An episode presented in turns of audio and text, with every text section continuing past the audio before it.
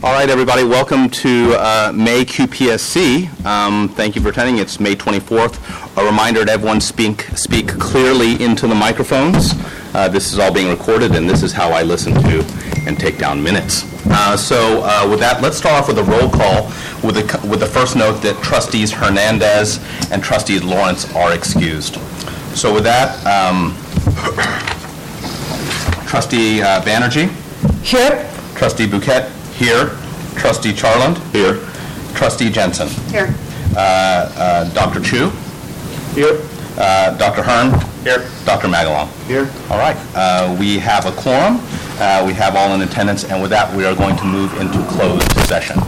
A discussion of a couple of items under Government Code Section 94 956.5. Yes, sir. Thank you, counsel.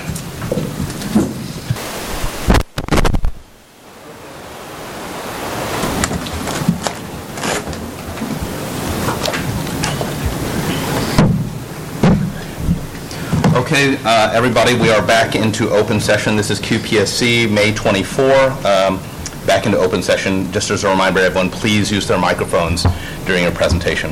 With that, we'll move to item B, the consent ag- agenda. A motion to approve the consent agenda. So moved. Second. Uh, I'll I'll open this up for dialogue on the consent agenda. Any comments on the consent agenda from the trustees? I do have one comment. This is per an email from trustee Hernandez, uh, who's not present today. She's at a family member's graduation. Hold on. Did they start up the tape line? Yeah, I think they did start off the tape. Is that okay? Want me to hold? David, is the tape running? Yep. Okay. We're good? With regard to the minutes, trustee Hernandez noted that the minutes uh, from last month's meeting did not Yeah, go ahead. did not reflect one detail about the behavioral health SBU report. Specifically, she noted that we were looking at falls as a metric across all the facilities, but the committee expressed a specific desire to have reporting on assaults at John George.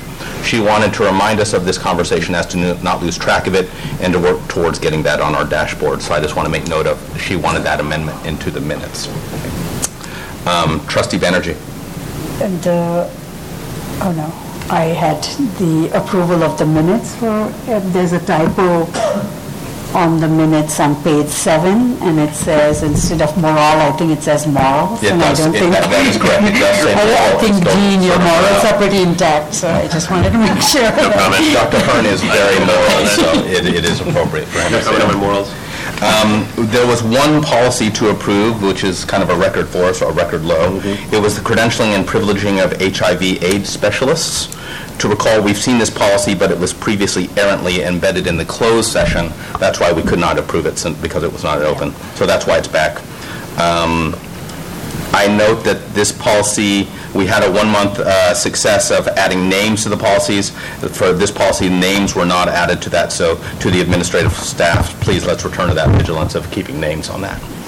Those are my only comments about the consent agenda. Trustees, No other comments. uh, with that, all in favor of approving the consent agenda? Aye. Aye. Opposed, abstention, the motion carries. Action B, uh, action item B is approved. With that, we'll move into item C, report discussion, uh, the chair's discussion. Um, uh, As you all saw in your packet, I included another article for us. We're starting to have our own little book club here. The article this month was Taking Healthcare Governance to the Next Level. It's from the New England uh, Journal of Medicine. This is a follow-up to last month's New York Times article, In Hospitals, Boardrooms Are as Important as Operating Rooms. So I'm going to channel trustee Lawrence, who would say, Taft, why did you choose this article? And I say, well, I believe that we always have opportunity to improve upon the work done in this committee. I think we have an obligation to be even more measured, more rigorous, more disciplined, more strategic, and more proactive in setting the quality agenda for this organization. Um, So I wanted to open this up for dialogue amongst the trustees.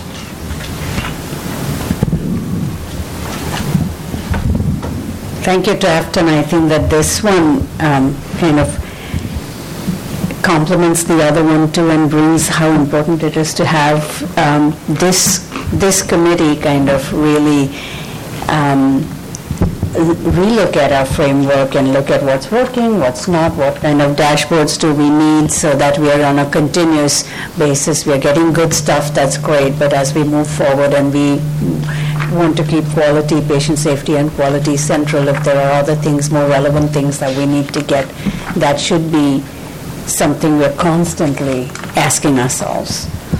Thank you. Trustee Charlton, trustee Jensen? Mean, I think the focus on quality is very important, and I think trying to move from a financial model to one that, that really spends more time delving into the quality aspects of what we do is really critical uh, to our operations. And I think, you know, as we look at things like preventable harm and patient experience, all these things become critically important to the success uh, of the system as a whole, as opposed to spending 99% of our time on finances. Exactly. Thank you. Go ahead. No, I would agree with that, and having been on public boards, I I would, uh, I would echo that and say that y- y- the the financial, um, the financial constituency, the the financial accountability is, is always going to be there, and we're always going to be required to do that. But what what I appreciate, what we've done, especially in the, um, under your leadership, Dr. Bhuket, is to include not just, um, not just the quality metrics, which weren't discussed at length in, in my experience in prior um, QPSC, but also to, to talk about how those quality metrics impact not only the patients that we have, but the staff as well. And I think that's really critical to, to the bottom line in, in many ways. So I appreciate that.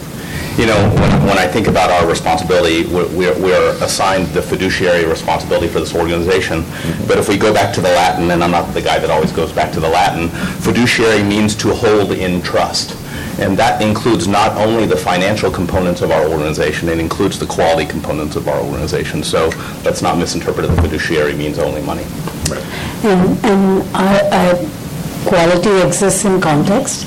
So when we're talking patient quality, it's how do we, it's all of that. It's workforce, it's staff, how we, you know, communication with our staff, interaction.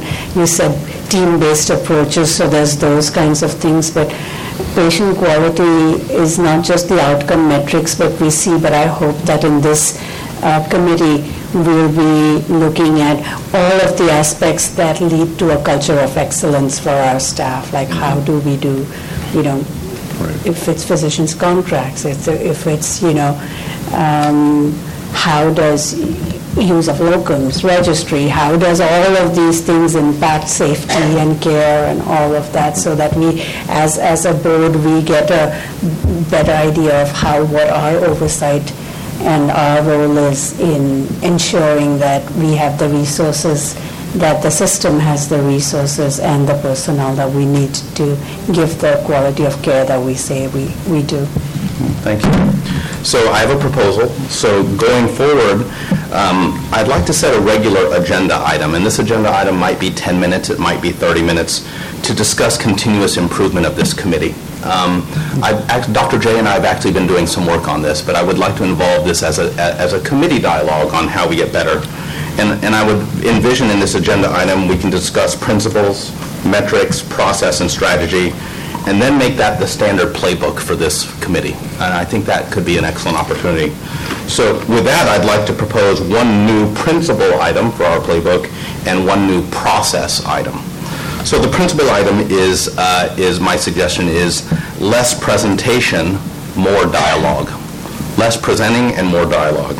So I, I, you know, I made this up as I'm going along. So uh, uh, uh, the guideline I I would like to suggest to all presenters who come, not, not this meeting, because I know everyone's already submitted their stuff, is 25% of the time is allotted to presentation, 75% of the time is allotted to dialogue. I think that would make this more robust for us. That will mean some work on the, on, on the, on behalf of the presenters, so that's the new process item. I I believe that all reports that come to this committee must have an attached executive summary. Dr. J and I had an- a nice discussion on this.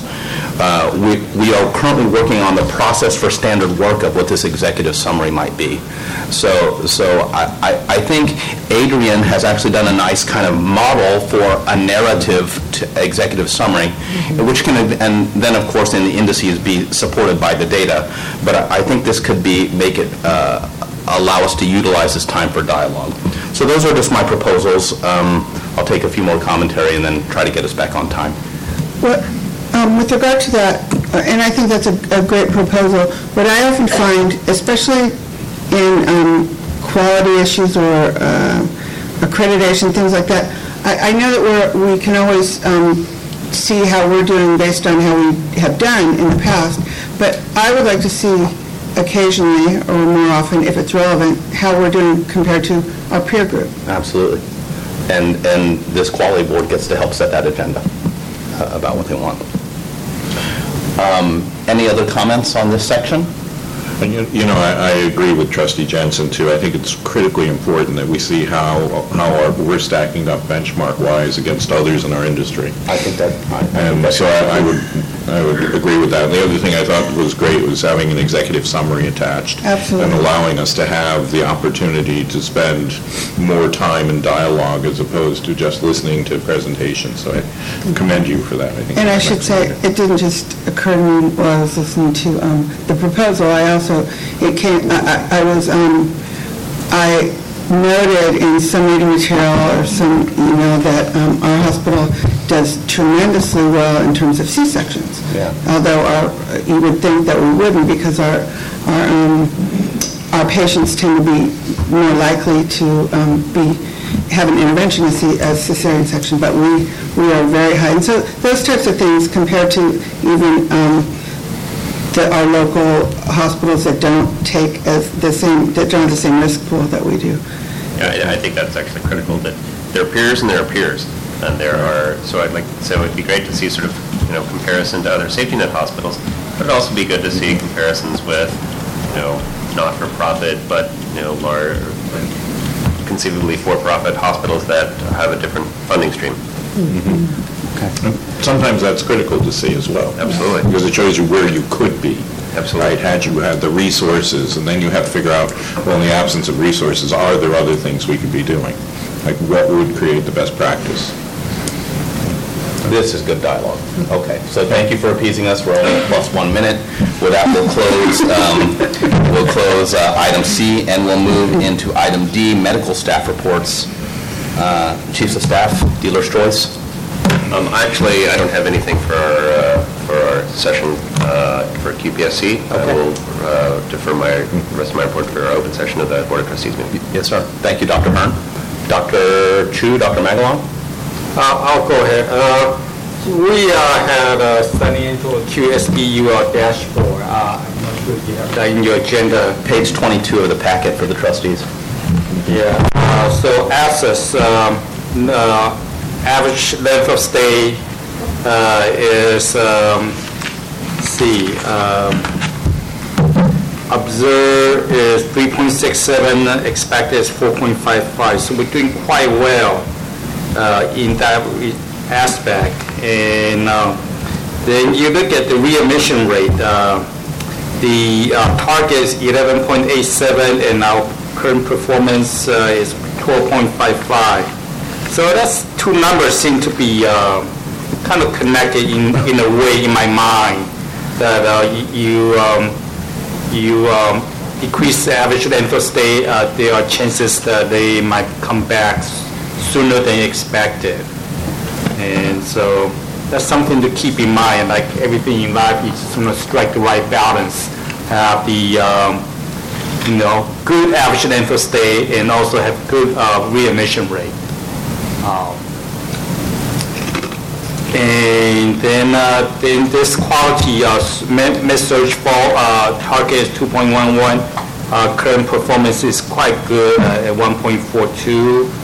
And we have the C uh, target 0.95 and uh, current performance is 0.60 And uh, then there's uh, the experience, uh, the rate the hospital 9 or 10, uh, target 68.9, and we said we beat our target at 59.3. And that's um, the, uh, the bulk of my uh, report. Any question on that? Now, that's 25%, now 75% of discussion. So, Dr. Chu, you've never, you've never previously presented dashboard within the chief of staff report. Can you tell us what inspired you to do that this time? Um, I just want, want to um, show uh, how San Leandro Hospital is doing. I also want, uh, it's interesting in what, um, generate a discussion uh, between uh, the length of stay and readmission rate. I don't know, it's, it's, it's tough try to do both just right. Yeah. And, and San Leandro Hospital, I think consistently in terms of average length of stay is shorter than even what the national average or something is. yes. That's consistently and compared to the other hospitals within the system, but also the, so why, and, you know, at- I think at one of the last meeting, we spoke about exactly this, that it was there any correlationship between this very short length of stay and the readmission rate? And Yes, so, so uh, we have very robust and efficient uh, hospitals uh, system, uh, group, and they are um, efficient in a way that they discharge patient, uh, finding uh, social help, and uh, that's one way of looking at it. And, you know, the other way you can think of it is, you know, they are kicking people out too fast. Uh, So, but uh, I would like to think of us as we're we're being efficient. And, uh, but uh, the rent- the readmission rate uh, is uh, one one uh, matrix, one uh, metric we have to look at it. Uh, I do note that this SBU report is also embedded within an actual SBU section, which will be item F. So, so a little bit of crossover there. Any other questions for Dr. Chu? If, if, if it'd be okay for Sheila to maybe comment on that Yeah, question? Sure. Provide more detail? Perfect. Yes. Thank you. I'm wondering, is this a good time? We'll make it. Sheila, will you introduce yourself on the mic? Yes, yes, I'm Sheila Leisler, Vice President of Care Management for the system. And um, so, Dr. Chu, we've been meeting with um, the hospitalists at San Leandro to address the issues. And yes, we, we have observed that San Leandro consistently has a length of stay, um, the expected length of stay based on acuity and um, severity of illness. For the readmitted patients, um, there's a significant gap. So we have identified um, two of the leading diagnoses that are contributing, and we've requested for the hospitalists to go back and readdress their clinical practice to understand what are the, the clinical drivers of why we are so significantly um, lower. So we have, we now understand there is a correlation, and it's a valid correlation. What are, what are those two diagnoses, Sheila? CHF? Um, It is um, CHF with uh, renal disease as well as diabetes with uh, comorbidities. Okay, So they have the uh, the largest gaps. got it. Can I just add a comment? We have a very active vascular group who work on access for patients with dialysis. Those patients with dialysis have multiple medical problems that increase the CMI index. So sometimes those patients also are admitted to fixed access on a short stay basis. And that also drives the, the length of stay down for these uh, patients. Uh, We are looking at the readmission rate right now that we are capturing. It's not only at San Leandro, it's system. So even patient is admitted in any of our patient, of our systems, so we capture it. That has uh, drifted a little bit the metric up once we start to capture those uh, numbers. But, um, but they- there is a very active now uh, readmission group where uh, we are looking at readmissions even case by case, and also from a systematic approach in terms of access, standardization of uh, medication, medications for the patients once they leave the hospital, and especially social determinants, because a lot of those readmissions have social determinants in the metrics. Excellent. Trustees, any other comments for Dr. Chu? I'll end with standard work. Um, As everyone remembers, I'll ask the same question of anyone who gives a report here. Dr. Chu, do you have any further comments, concerns, or suggestions that would help us in our mission to pursue the safest and highest quality care at San Leandro Hospital?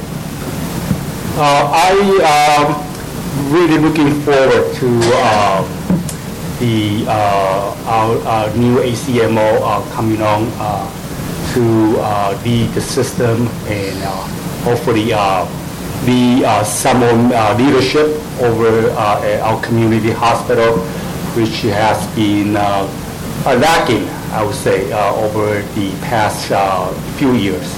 And uh, that's something I'm really looking forward to. Okay. Thank you.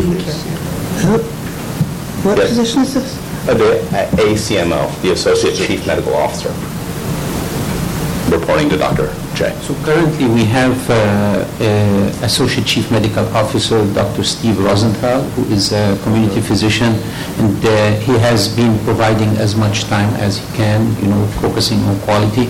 But uh, moving forward, we are getting an ACMO for Highland, and the ACMO, the new ACMO and myself, we are going to distribute our duties over the three acute care facilities. So I'll be spending uh, time at San Leandro, equal time here, equal time at the Alameda Hospital with the new ACMO, just to have more close uh, uh, focus on, on operation. Uh, We went through a recruitment process for the ACMO, and we're finalizing a contract now with the, with the candidate that was chosen. The, uh, the process involved uh, the input from physician leadership, so we will, we will announce more follow-up. So is that, that's not a new position now, because somebody previously held that It is, position? the Mini Swift used to be the ACMO for Highland and used to help uh, um, some with the uh, community hospital. Uh, But uh, the uh, previous ACMOs uh, were Dr. Stingent for Alameda Hospital and uh, Dr. Stephen Rosenthal for San Leandro. So Dr. Stingent uh, resigned, so I am, uh, you know, addressing Alameda Hospital currently, and uh, San Leandro with with Dr. Rosenthal, who graciously accepted to stay until we recruit the new ACMO. Understand. Thank you. Thank you for your report, Dr. Chu. Dr. Magalong, Alameda Hospital.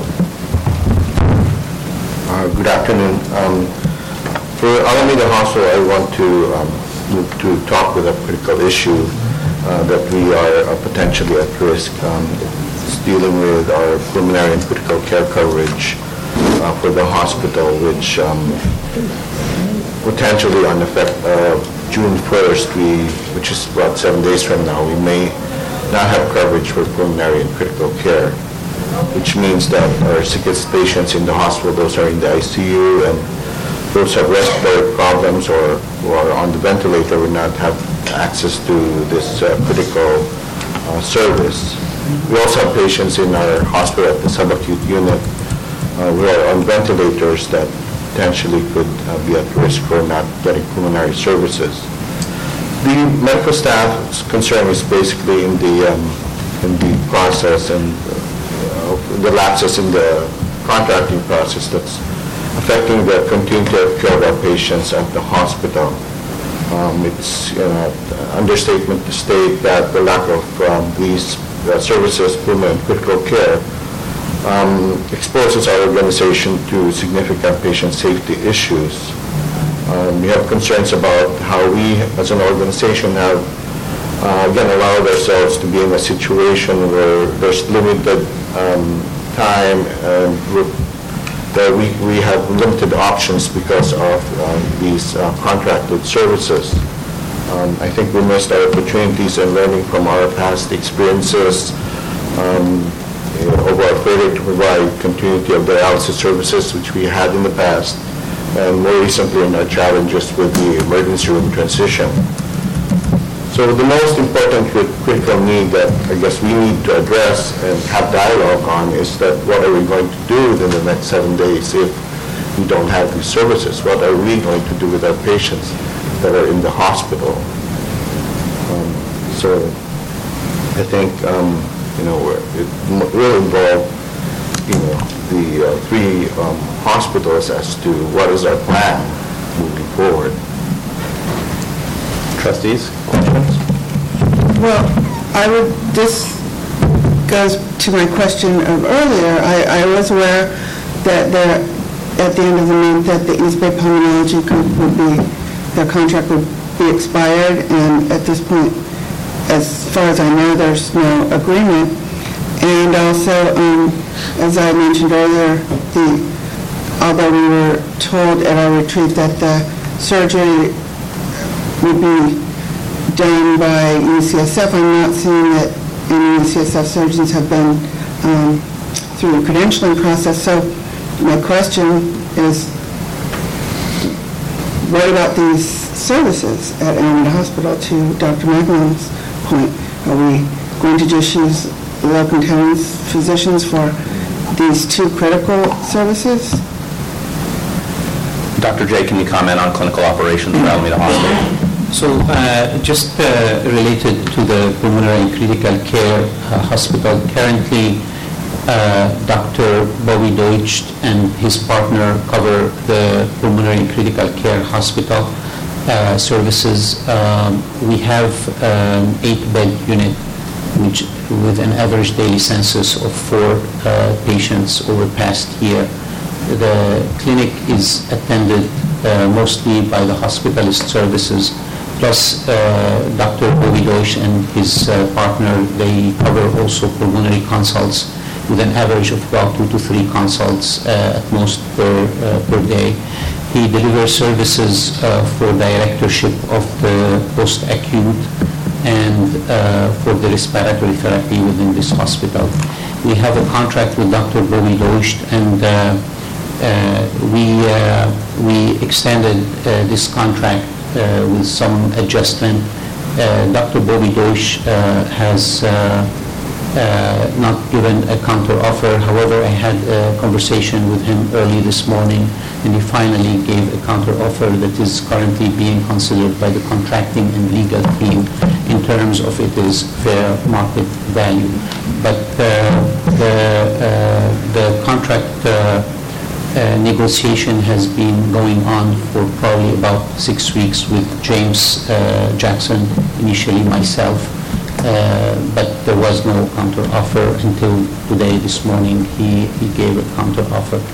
So that's uh, one. The second uh, part is related to the general surgery service. I have met with the uh, current two general surgeons who work at Alameda Hospital, and uh, the, our chair of surgery, uh, or interim chair of surgery, Dr. Victorino, also met with them, and uh, we have a transition plan, so they are not leaving in July 1st. We have a transition plan which is being worked together with uh, Dr. Lee and Dr. Salata, and we agreed on this transition plan as well as themselves, they agreed on this transition plan. So they will continue to deliver services in July. They are not, uh, they are not leaving. There is an extension of the contract, and there will be a transition plan concerning general surgery. Dr. J, do you have, an do we have an, uh, with regard to the former item, critical care services, Alameda, do we have an option B, should there not be contract resolution uh, between uh, Dr. Deutsch and Alameda Health System for con- for continuity of ICU Yeah, of course, I mean, uh, you know, in any contract negotiation, the contract, you know, is uh, moral and legal agreement of exchange of values, and uh, we know what the the value of Dr. Deutsch is beyond uh, ability to pay for it, but, you know, there is also limited, uh, you know, uh, ability of us to, to, to pay. We want to be sustainable, and I have to follow some, uh, you know, legal uh, processes in terms of contract negotiations, so that will preclude me from disclosing, you know, the numbers in this, in this uh, open forum. Uh, And we always have a plan uh, B case a contract negotiation does not work. So, yeah. Has that been articulated to the medical staff at at at Alameda Hospital? Because it seems like uh, the chief of staff from Alameda Hospital doesn't have an impression or or reassurance that there's coverage after June 1, is that correct? So, I'm not aware of any. So I, I uh, I was in, uh, uh, I mean, uh, the, the story was evolving, I was attending a meeting past three days, so I'll meet with him and discuss. I, I- oh. Well, I appreciate your response, um, Dr. Jamaleddine, I, but I, I must just restate that this is not an isolated incident. This is not the fact that uh, perhaps the- six weeks ago, as you say, um, you and the contracting team here reached out to Dr. Lowry and Dr. Dr. Deutsch. That, I I have no way of knowing whether that's true, I'll take your word that that happened, and then Dr. Deutsch did not respond until this morning. I, um,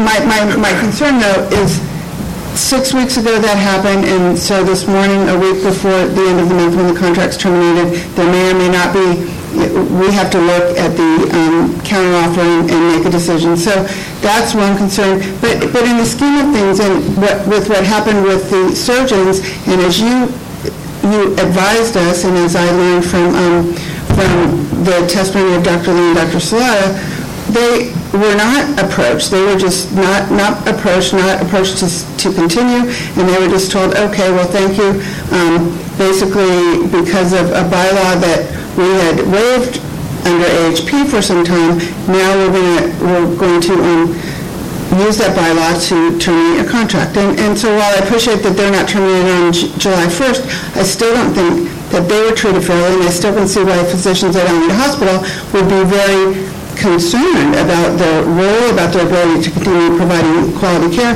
and about their, their colleagues, whether they can rely on their colleagues in the future. And finally, I would say that the ED situation, the first time that this came up was with the emergency department when there was contract negotiations going on. It, it, it appeared that there were contract negotiations going on with different parts of the organization, and that the the operations, the CAO, at the C- the administrative officer at Alameda Hospital was not aware of the negotiations that were going on between AHP and Alameda Health System with regard to the ED, and that caused tremendous confusion, and I think that confusion remains today. So I- I'm not asking you a question, I- I- you don't have to respond to this, but I, I'm I'm continuing to discuss this with the chair, and and it's informing my decision about many things that are happening here in the system, and especially as a representative of Alameda Healthcare District, I'm very concerned. I I will, I will add to that, this just seems to be a pattern, and we've said again and again, communication is important. So you kind of, I, I want to know, what have you learned from this, from whether it's San Leandro Hospital or Alameda Hospital, whether it was the radiology, whether it was the ED, whether it's any of that. It just seems to me like when you know that you have docs who worked there for two, two and a half decades, and their contracts are going to expire, that we wait until the- we are two months away, three months away, and then people, you know, you might come to the same outcome at the end, but through the process, there's, we don't show respect for, for our stakeholders in the way that we rush through things, and this is something that you hear from the ground. James Jackson has spoken about it, you know, about some of the contracts that have gone on where stakeholders on the ground don't know what's happening. To have the chief not know next week whether they will have coverage or not, that's, that's an incredible burden for these guys to be carrying. We can do better. We have to do better. We are trying. We are doing our best and we can do better because this is, seems to be a recurring thing. It's a big concern for us and I think that's something that we really need to address as our fiduciary responsibility for the board. How do we do our contracts? How do we make sure that these things are being done? The outcome is whatever, but the process has to be important too, that our folks here at every hospital, every facility feel that their voices are being heard, that, and in a timely way, so that when you come to any kind of resolution or fruition of a contract, people feel, yeah, yeah, we might not, everybody doesn't get their way, there's like, but we are partners in this process, not on two sides, uh, not on opposite sides of this negotiation, so. Trustee Chong? Yeah, And and the only thing I'll say is communication is critical to the success of any of these transitions. You can't over-communicate. That's always been my philosophy with this. And- And to the extent that you can have these conversations early on in the process and really lay a foundation, then I think they'll be more successful. I'm saying that moving forward is something we have to do. And contracts are unfortunately uh, uh, just a fact of life. and changes are going to have to happen, but communicating early and communicating often, I think, just helps you with uh, being able to implement those changes in a way that's going to be successful. Um, If I could add, in interest of 75% um, discussion. This is dialogue. Right. I would also say that um, when, i- i- it's not so much the outcome. Uh, To me, it's the outcome perhaps more than other board members because I'm representing Alameda Healthcare District, but, and we're talking about Alameda Hospital. It- it- The outcome, I'm, I'm happy to know that Oak Care, if I have an emergency Alameda, that Oak Care emergency physicians, who see several of the audience, and um, as well as Dr. Hearn, that they will be available to provide care at Alameda Hospital. But it was the manner in which it was, in which it was done. If, if there had been a strategy, this had been the strategy of AHP or AHS or both at some time, that is fine, but I think that this could, and I think that if that strategy had been communicated to the board and to the MEC in some way or in some way suggesting that we were going to be moving our services in a different manner forward, that would be fine. So again, to communication, as well as with, um, with Dr. Lee and Dr. Salata. They- As you know, they have been there for many years, as we all know, and perhaps they would have changed their direction or uh, made different decisions, but the- having this happen in March uh, uh, for termination in June 1st, it's just not acceptable. So regardless of the outcome, I think that we just need to be aware and be supportive of the medical staff, of the patients who have used our facilities for, for many, many years and who want to know if their physicians are there, and to the board. Uh, I appreciate all your comments. I will uh, try to do better, and I will not stand here and defend myself. Uh, I can tell you that my mission is really to uh, serve the organization and serve the patients of Alameda Health System, and my focus will always be on uh, the patient and the patient safety. Uh, So I am not going to defend myself. I always know that I can do better. I can, I I will always try to do better. And, um, and again, you know, uh, every day uh, I strive uh, with all my uh, mental uh, faculty and my skills to uh, improve uh, the care and make the care of the patients safer and better for Alameda Health System. Uh, And my vision is to uh, be part of a system and leading a system where it is the best place to receive care and to deliver care and both are, are very, uh, very interrelated. Um, I mean, luckily, uh, during my uh, uh, tenure here, there was not a single day where we were short of delivering service, and hopefully that day will never happen. Thank you, Dr. Thank you. On this specific issue, uh, we would appreciate a report back uh, by by June 1 uh, from Dr. Magalong and Dr. J, just to make sure that this specific issue of critical care at Alameda has been addressed. Is that is that appropriate? Dr. Magalong, please continue your report. Also, um, there's a, on our MEC, we discussed, um, and like to express again the concerns of the medical staff regarding our lack of urology coverage at the Alameda Hospital, which we've had, we've raised um, for several months now, uh, in fact, for more than a year. And um, request, uh, also requested for, um, you know, uh, better GI services, because we continue to have quality patient issues, concerns regarding these two uh, service lines. That's, um, that's very important. I'll end with the standard question. Uh, Dr. Maglong, do you have any further comments, concerns, or suggestions that would help us in our mission to pursue the safest and highest quality care at Alameda Hospital? Anything to add? You know, I appreciate the discussion that we had earlier. I think um, what I want to focus on is to, um, the physician morale at our hospital obviously is is significantly low. And if we're talking about sustainability for physicians, this is where we need to focus on. Um, The frustration with recurrent issues, uh, you previously discussed is, you know, still still there. Um, I am having problems with lack of physician engagement because physicians feel that um, they're, you know, they're not being heard and included in the process. So um, attending the meetings system-wide, asking physicians to contribute and volunteer their time for our committees, these, um, the the report, the, um, the CS40s and all that. It's, it's a challenge for me to tap on because they, they just don't want to be involved anymore. And I think that's, that's a problem. We, we can do better. Do you have a specific suggestion to how to address this issue? I think communication is one, having physicians being aware on the ground what the vision and alignment of what future service lines and services are we going to be cutting because of budgetary constraints or service lines that we're aligning across the systems.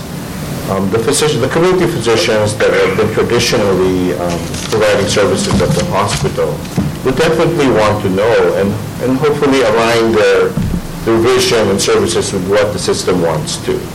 Because I think we're missing that opportunity by tapping onto their experiences and commitment for the community. I mean, I think, um, and, you know, it's, it's these constant engagement and communication that we need to do for uh, the physicians to, to continue to um, trust the system and and where we're going. Okay. We look forward to your continued reports. Uh, That closes item D, sorry, yeah, item D, uh, medical staff reports, and while we are at time, um, must be the chair. Um, We'll move into item E. Uh, Let's, uh, we previously, as our entree into this, there's been previous uh, heavy dialogue about the emergency department transitions across the system. Um, uh, This c- committee has previously asked for a report from our emergency department leaders. This is that report. Um, I'd like to introduce uh, Dr. Barry Simon and Dr. Charlotte Wills, who will be uh, leading the the informational, and then, of course, we're going to open this- open this up for dialogue. Uh, Dr. Simon uh, is, just had a knee surgery, and he's actually on PTO, and he came in to report to us. Welcome, hello, thanks for having us. Uh, Again, uh, you know, to have to introduce me, but I'm Barry Simon. I've been chairman of the Department of Emergency Medicine for some time now. Dr. Wills has been the residency director, and she's been gracious and uh, professional enough to take over while I've been off, and she's done an unbelievable job. You guys have a a report um, in the spirit of Taft's earlier comments. Uh, There's nothing that's that unusual or or unique in the report that we actually need to go through it. If you guys have looked at the report and you're comfortable with the information in it, it's, it's very basic, high-level overview of information. We might serve ourselves better by simply having the dialogue that Taft had suggested earlier. I'm happy to answer questions. Charlotte's happy to answer questions. I might provide just a, um, I don't know if it's patting on the back, um, uh, but I think I'm going to take advantage of having the microphone for a minute to, uh, to pat ourselves on the back. Um, I think when when a lot of people are in a position like this, they'll use a lot of hyperbole. Oh, what a great job we've done, this has been unbelievable, we're, we should be so proud of ourselves. But I don't think there's enough hyperbole to be said for what we've been able to accomplish at Alameda and San Leandro in the last, in the last month and a half. Uh, We've done something that most places will take, most organizations take three-plus months to do in one institution, and we've done it in, with two institutions in a much shorter period of time. And I just, my hat goes off, not to myself, because it's been people like Charlotte and Eric Snui and Kern that have really stepped up to the plate. Um, Just for example, just this past month, uh, 15 shifts have been covered by Highland emergency physicians who have no commitment at all, no prior commitment at all to Alameda or San Leandro.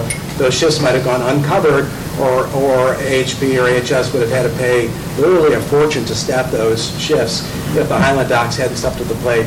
So I think, you know, we almost need a round of applause for the other emergency physicians at Highland Hospital and for Oak Care, because Oak Care has done an unbelievable job of getting things up and running in just the last five or six weeks. So thank you very much to Oak Care and the other.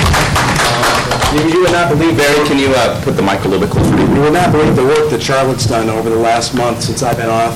Um, Literally, I mean, if she was experiencing what I was experiencing, she hasn't been sleeping for the last four weeks, trying to make sure that this has been successful.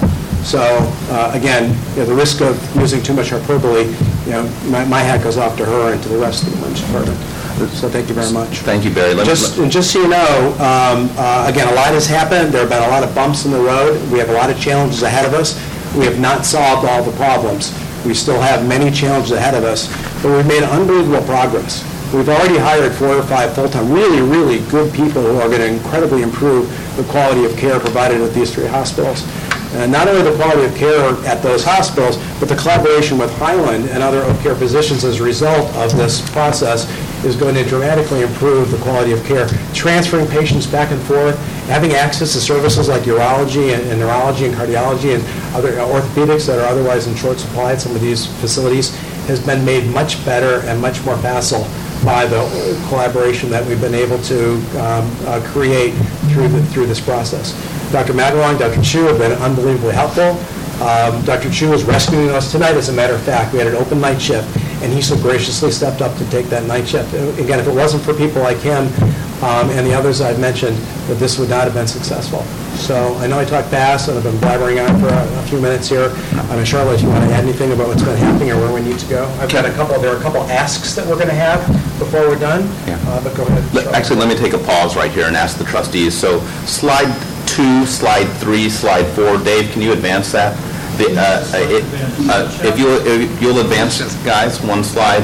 I- I'm asking here the trustees, it looks like your slide two, three, and four are here for a narrative function on background, and I want to take a moment and ask the trustees whether they need narrative walkthrough on this, or just reading the slides was adequate for you.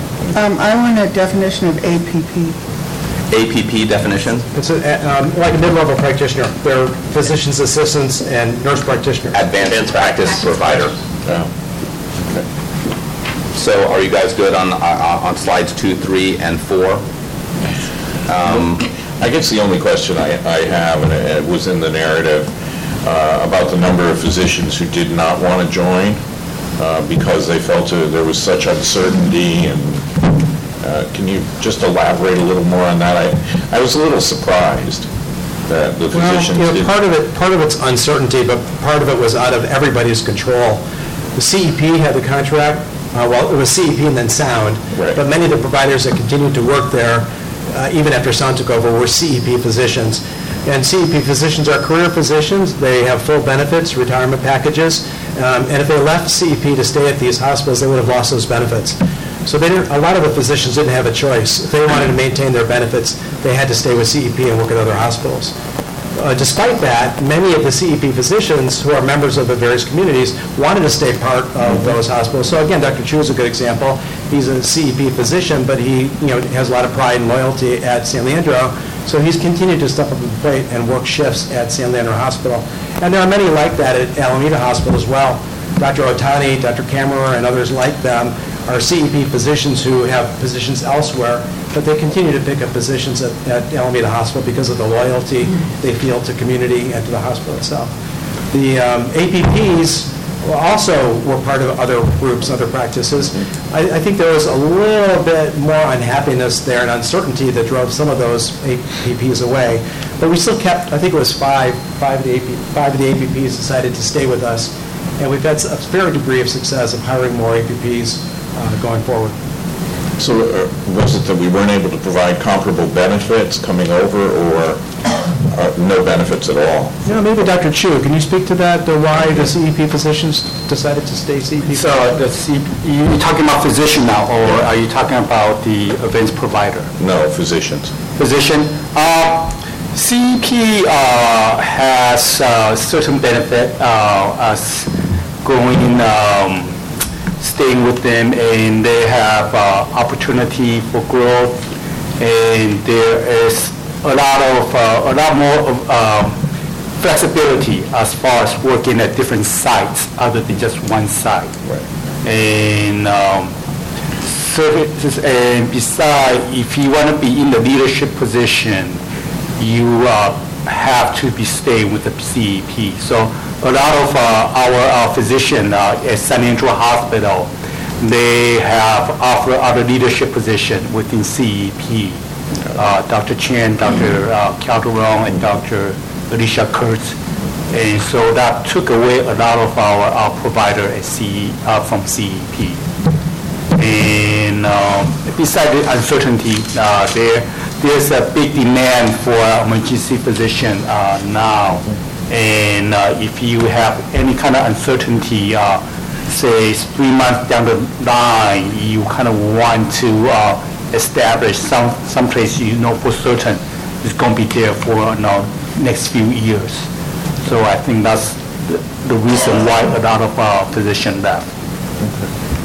Yeah, they develop seniority within CEP, and their seniority brings to them benefits that they would lose regardless of the benefit package that we would be, we would um, be able to provide. Um, There's no way we could make up for years and years and years of seniority with CEP. Can I just follow up on one question with recruitment? How's the recruitment going for finding full-time physicians? Well, better than we had thought. When we took over, we told AHP and HS it was going to take us a year and a half to make a significant inroad. Uh, And that's because we took this over um, around March 1st, and most grads will get jobs in November of the previous year. So we were five or six months behind. We lost that recruiting year. So we felt that we wouldn't be able to significantly recruit until November of 2018. Uh, And we will. We'll do a much better job in November of 2018 when we can hire people for the following summer. Despite that, we've been able to recruit about five or six full-time posi- physicians who are absolutely superb. We're very excited to have them. The hospitals are going to be very happy with them. So we're actually ahead of our plan in terms of recruiting full-time docs. It's great. I would just add to that, um, putting on my residency director hat here, um, we have a long and storied tradition of training outstanding physicians who then go and work for top universities and Kaiser. If you go into the Kaiser Oakland DD, um, probably about two-thirds of their providers are Highland trained. And we want to bring that back to this organization. Um, we here at Highland are proudly inbred. I'm a grad of this program um, and have never left and never plan to leave. Um, and so we really want to inculcate this same sort of loyalty and commitment to the community and the organization. Um, now these other two hospitals, and we have uh, at least four, possibly five recent grads who are going to be staying on in some capacity. And so we really hope this opens up um, local practice opportunities in addition to the Kaiser organization. And I think we have the real potential to do that. Your swing shift at Alameda Hospital yesterday was covered by one of our chief residents. Uh, your day shift at San Leandro was one of our recent grads. Um, and your current swing shift provider is my colleague and associate program director, David Wong. So, um, you know, these are these are people that are Highland trained, Alameda Health System trained, and we hope to carry that on through because you have a farm team here. That's great. Can I just... uh, uh, Dr. Jack? Yeah, I I would just ask uh, maybe Ch- uh, Dr. Wills just to uh, like talk briefly about what you have been, intro- what your team has been introducing in terms of uh, procedures and integration of care in San Leandro Alameda Hospital, just as we are doing this process, because I know some of the Highland physicians have been going there and making changes, just that will be of value for the board to learn about. Yeah, I think um, probably the most um, obvious example we can point, point to is the use of point-of-care uh, bedside ultrasound, um, which is really a skill set that, that uh, when I started residency here at Highland in 1997, um, this was one of the only programs in the country that had an ultrasound program, and it's now standard of care. It's what's in the core content of emergency medicine, and an expectation of every new grad coming out of a program is that you know how to do that. Um, so all the younger grads are, are doing that, and it really can expedite your care of the patient. Um, it reduces the radiation exposure. It's this great skill set to have uh, that's not hugely widely disseminated within our specialty, depending on when you finish residency. Um, but now we're seeing widespread use of that, and we hope to, you know, use our um, leverage our skills as, as an educational program too, to really go and have all the providers in these emergency departments up to the same skill level with bedside ultrasound. Um, how does this make a difference in the patient's care? So um, I was one of the night shift docs over the weekend at Alameda, and I had a gentleman come in with a six millimeter kidney stone previously diagnosed. Um, he was having ongoing pain. I saved him the CT scan by doing bedside ultrasound, seeing that he now had increased swelling in that kidney. Got on the phone with my colleague here at Highland, and by the end of my shift, he was in the OR here getting his kidney stented. That's what we mean by raising the level of you know, skill set available, and also the integration of care and leveraging all the resources that the hospital system has as a whole. Uh, Does that answer your question? I mean, I could point to a, Yeah, that's num- a number of other um, Yeah. skills, et cetera. So, so to that, can we talk about metrics? When, when we look at this a year down, down the road, what are the metrics for success? How, how, how, how do you define that this was a good decision for the system to go with Oak Care? Um, what, what, what metrics do we have on board to, that, you- that you'll be following and reporting to this committee and, and the full board at large? Well, actually, that was going to go to my asks. Um, I had three asks. And the first ask is to not talk much about metrics yet. It's a little, it's unfair. We basically have a new team every day, and our coaches haven't come on board yet. You know, We do have a medical director at San Leandro who just started a little bit ago. We have a medical director who won't start at Alameda until July. So we don't have our on- on-site leaders really in place hardly at all yet. And there's basically a new team every day of locums come from other states. We, yes, we have some shifts that are being filled with kind of farm-bred people, and we can expect more from those people. But please don't keep asking us about metrics, because we have very little control today over, over what we can hope for. But down the road, you know, we want metrics, we want to be in the top percentiles in, you know, patient satisfaction, time to provider, uh, time to discharge, time to admit. We want to decrease the return admits. We want to decrease the bounce backs to the ED. These are all parameters that we expect to see and improve significantly over the next 12 to 18 months. And that leads to my second ask. My second ask is, I know that Epic is coming down the road in a year and a half, but in order for us to get those metrics, we need data. And if we don't have data, we can't provide accurate metrics. We can't rely on the metrics we're getting because we just don't trust them. So my first ask is be patient. My se- second ask is, is to please um, get us some data if you possibly can. And the third one, one of our ongoing challenges of getting people on board is to help orient them and in-service them. Well, right now, we have nobody to in-service them with um, uh, Meditech. Meditech is the uh, EHR that's being used at Alameda and at San Leandro, and there is no IT support for us. We're basically having to hire residents and other doctors to in-service our new providers, because otherwise, they don't know what to expect when they start working with these facilities. We need help with the onboarding process. I don't know if you want to add anything to that, Charlie.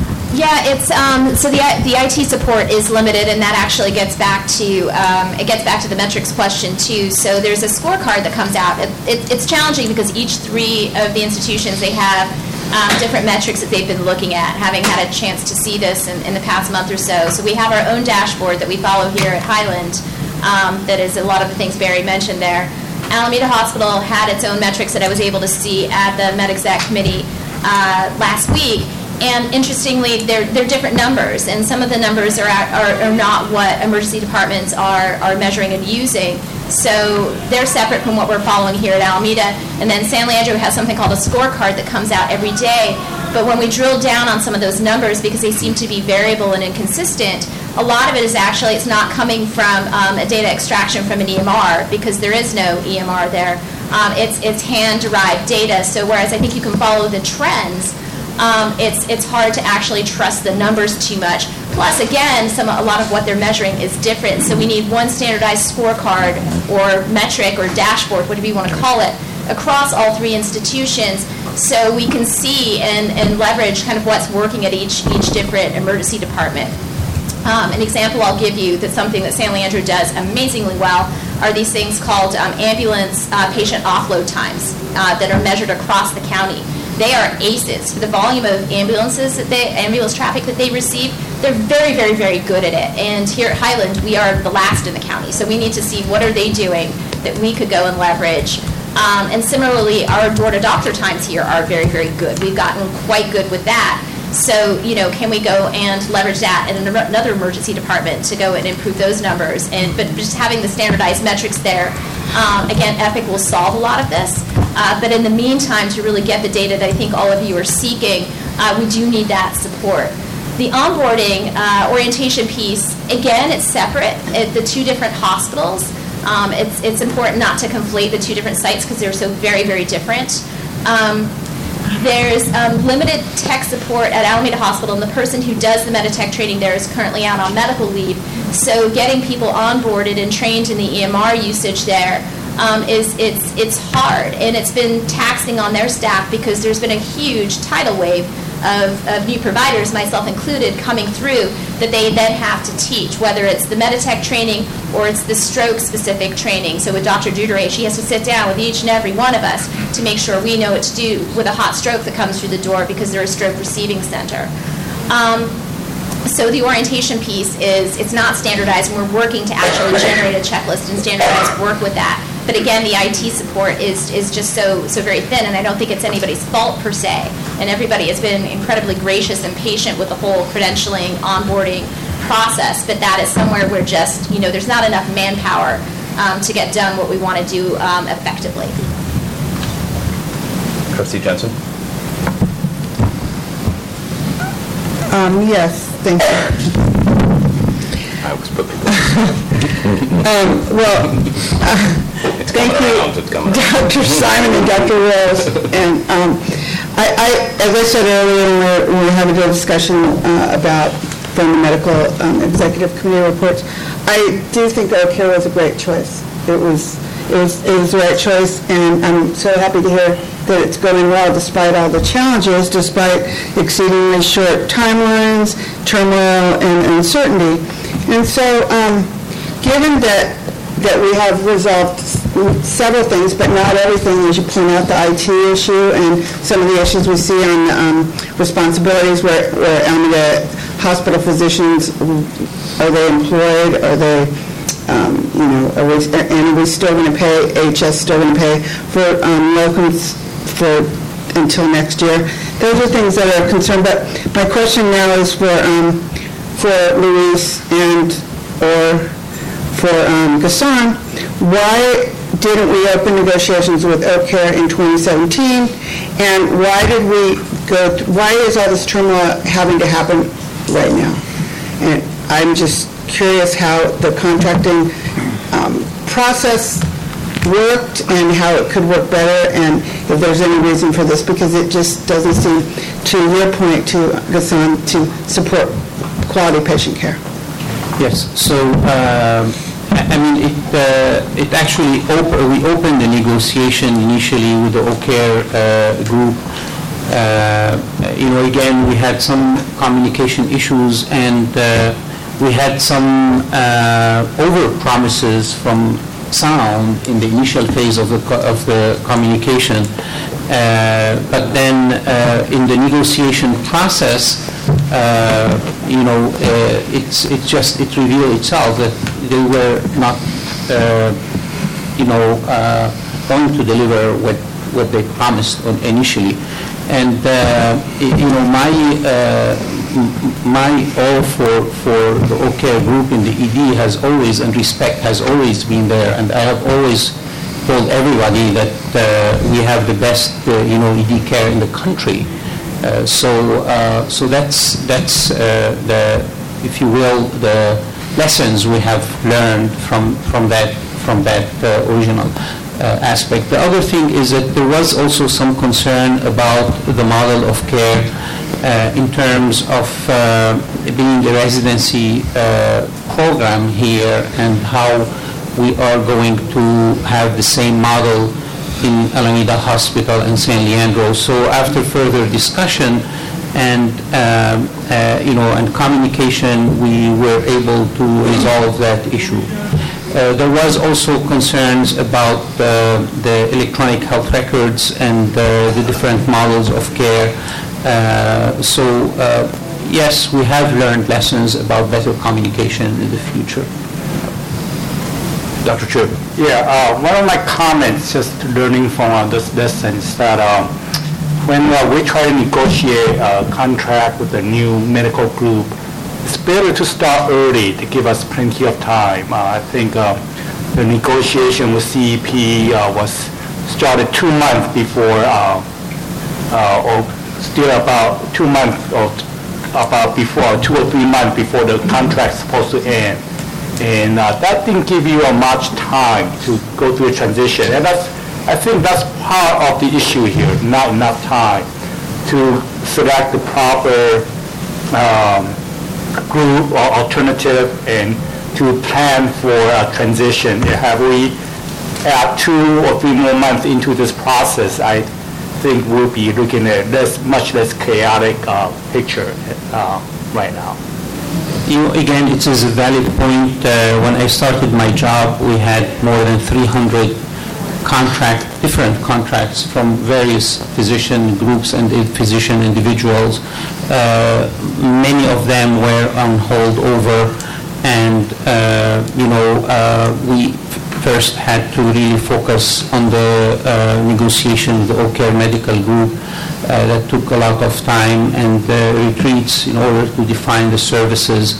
Uh, So uh, that's, again, you know, uh, an important valid point. I uh, had met with the CEP president to work in terms of a transition process, but unfortunately, that did not work out. So we are, again, now gaining grounds. We probably have about 100, uh, uh, 110 uh, contracts, and uh, probably less than 30, I would say, are on holdover. So we are, we are, uh, you know, uh, we have a better process, and we'll be more proactive moving forward. We have a dashboard that we look at, and uh, we meet every week, and we try to have a much better vision. And as I said, in terms of the communication, I will be spending time at San Leandro and Alameda Hospital, and I will have forum of discussion with the, with the physicians moving forward that are, that will be minuted and with an attendance sheet.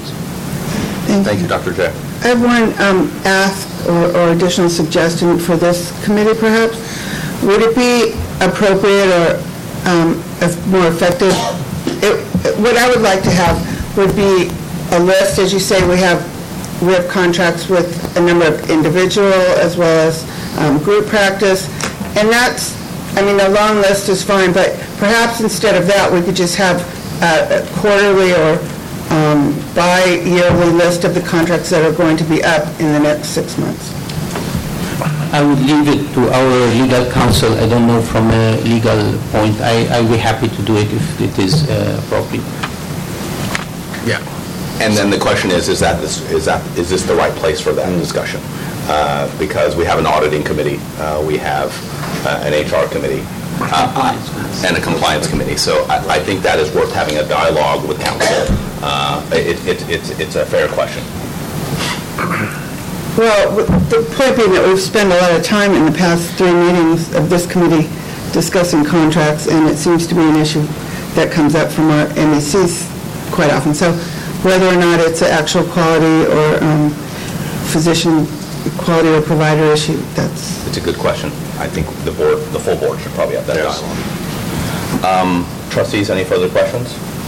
With that, I'll end with my standard work question to the both of you. Uh, Do either of you have any further comments, concerns, or suggestions that would help us in our mission to pursue the safest and highest quality care in our emergency departments in Alameda Health System? Yeah, I don't think I have anything additional to add. Charlotte? Um, yeah, I think I just echo what Barry asked for before, which is your, your patience. What we able, what we're able to accomplish, by the end of May, we will have staffed 364 physician shifts at three different emergency departments. That's a metric. That's a metric. That's the only metric I can give you right now. Um, and, and that's, you know, we, you know, getting back to the contracts, that we, we are, have always been an, an academic emergency physician group. You know, our, our mission is patient care and training emergency physicians. That's what we've done. That's what we know how to do really well, I think. Um, so this is this is uncharted territory for us, and all I can say is that I've been inspired by my colleagues this past um, month, being very stud double um, with their generosity, um, how much how much hard work they put in, their willingness to do something that is is very different from from what they usually do, and and so I just you know I hope that we can build in these other two departments um, with both people that are staying on for for to, to work there um, as well as new people that will recruit in this the same sort of, of loyal, committed um, staff uh, that are dedicated to good patient care that we have uh, here in the department that I've always belonged to. I think that would be my, my final comment.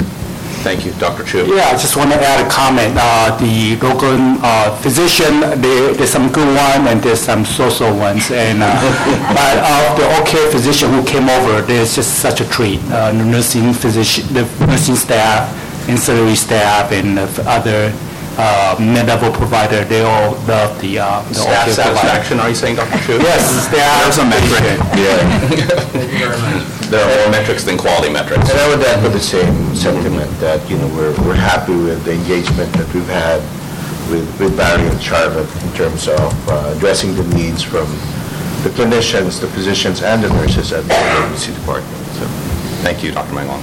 thank you. With that, we'll close out report item E. Thank you for your time. Um, We'll move into item F, an SBU quality metric report uh, on the acute strategic business unit. Um, Is this Luis or John, or both? I'll start. Uh, Welcome, John. Thanks. I'm here to uh, provide the, your acute care SBU dashboard for our three hospitals. As you can see, I'm, I- I'm missing my partner in crime, James Jackson. I'm, I'm s- I'm still in mourning, but I will try to do my, my best James Jackson impersonation. Um, because of the 25-75% rule and the fact that Dr. Chu and Sheila all practically covered a good portion of the acute SBU dashboard, uh, I'll I'll keep uh, the presentation short to this slide and perhaps a slide on uh, performance improvement activity around readmissions.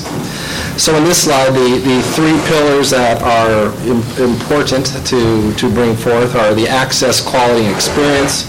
I'll leave the sustainability for the Finance Committee and the uh, over, the the the General Board and uh, oversight. So in access, as you've heard, uh, you heard a little bit about San Leandro, but overall, with all three combined, uh, observed to expected is at 5.06 for this uh, last uh, quarter, where expected should be 4.5. So we, we are still having a ways to go. And I think there's three drivers to this, right? And, and I think we've talked about some of them before. Placement issues, um, definitely readmissions, and of course CMI. So what I would like to point out with CMI is down in our watch metric section. John, can you remind the board what case mix, ma- ma- case mix index means? Yeah, basically, in layman's terms, it's um, how difficult your patient population is, the, the complexity. So our complexity has risen, and we've seen that in, uh, I think, all three sites, at Highland especially. Um, Our results overall for all three hospitals, about 1.59 uh, for this quarter, 1.55 year-to-date.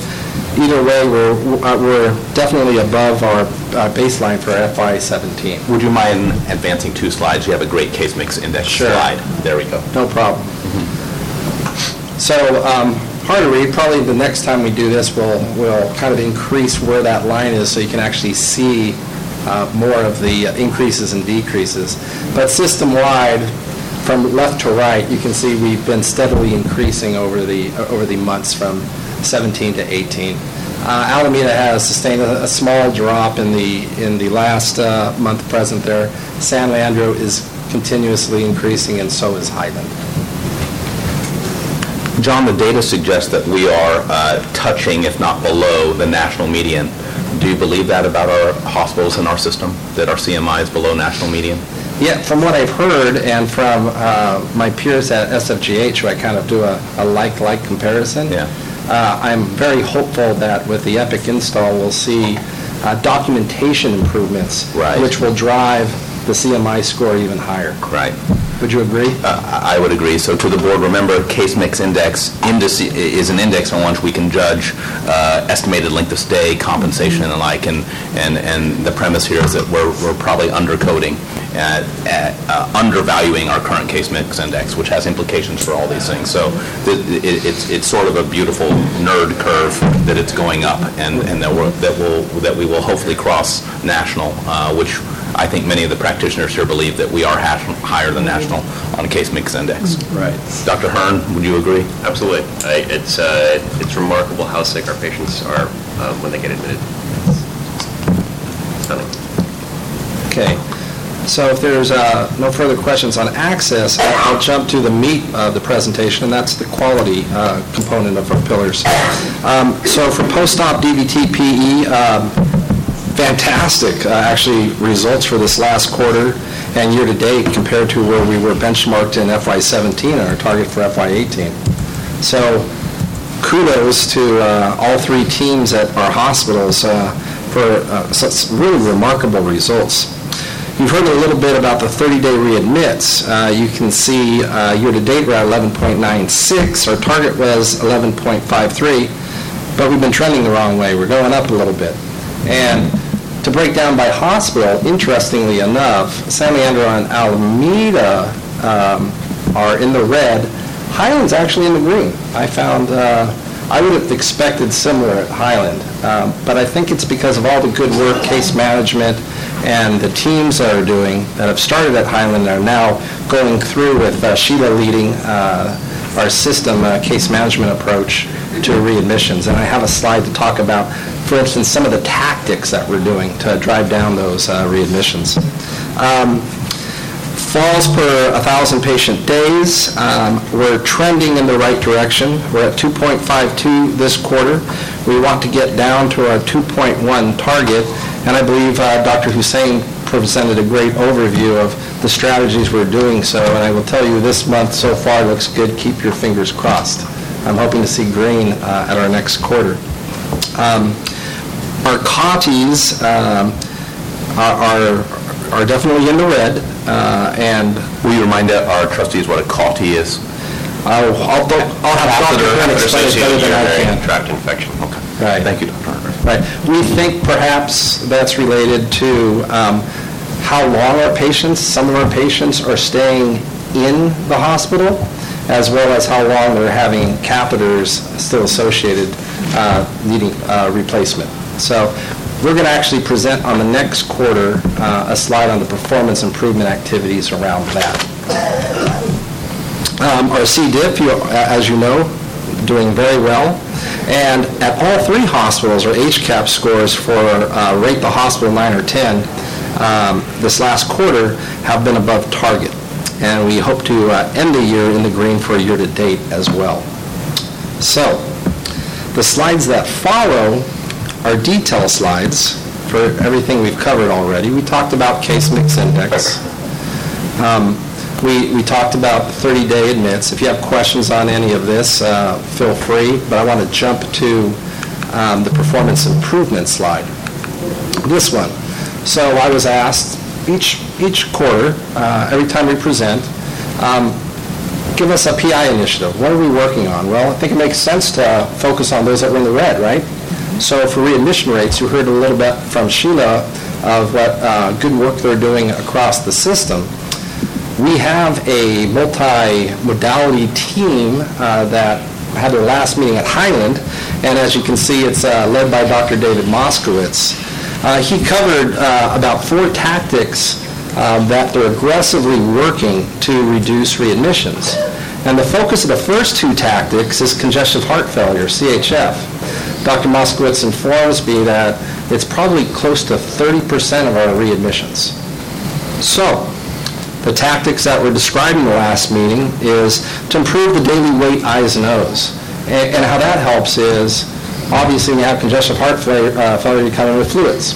So our great doctors here uh, titrate and try to get rid of those fluids uh, out of the system. But if they're not consistently measuring, that patient may be discharged still with some fluid overload, and guess what? They come back. Or if they're if it's the opposite, they could have kidney issues and, and they come back. So uh, that's the that's one of the tactics we're looking for consistent improvement in documentation. And then tactic two is diuresis standard practice. Just currently, that it's been described as no standard practice around switch to oral diuresis at discharge. This is to keep those same patients, right? So their, their fluids remain low. Uh, We believe that, or Dr. Moskowitz and his team believe, that uh, focusing on those two will help drive down uh, the readmissions of our CHF patients. Tactic three, uh, care management, identification of medical home and discharge scheduling for follow-up appointments. It's horrible when a patient leaves and they get lost in the system, and guess what? They come back into our EDs. Um, Improvements uh, are being made at Highland, but similar strategies need to be implemented at San Leandro and Alameda. Uh, The action is to educate and train care management staff and to continue to audit that compliance. So we'll be sharing those graphs with you uh, in future QPSC meetings. And finally, the tactic four that was described was uh, place post-discharge follow-up orders within 24 hours of admission. Uh, That's the important piece, not, uh, not close to discharge. So there's a separate uh, work group to examine potential workflows for high-risk patients.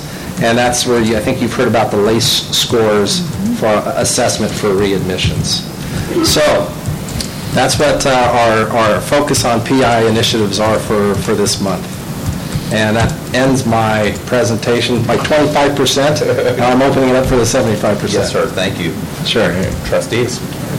This is really helpful to know that there, are, and uh, right now, um, it's happening at the core, but also to be done, where Yes, yes, that's a, that's a these things are system-wide work group that Sheila and Dr. Moskowitz have launched, I I think, very successfully.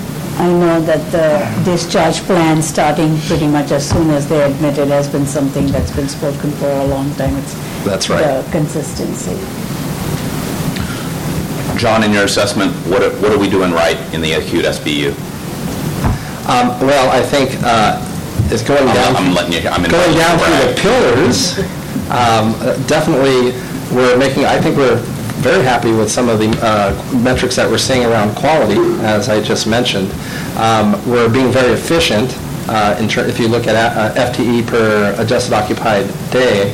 Um, And I think the most important fact that we're- we're building standard work, and we have to do that, especially ahead of Epic. Yeah. We don't want Epic to drive standard work. We need to drive standard work before the IT system.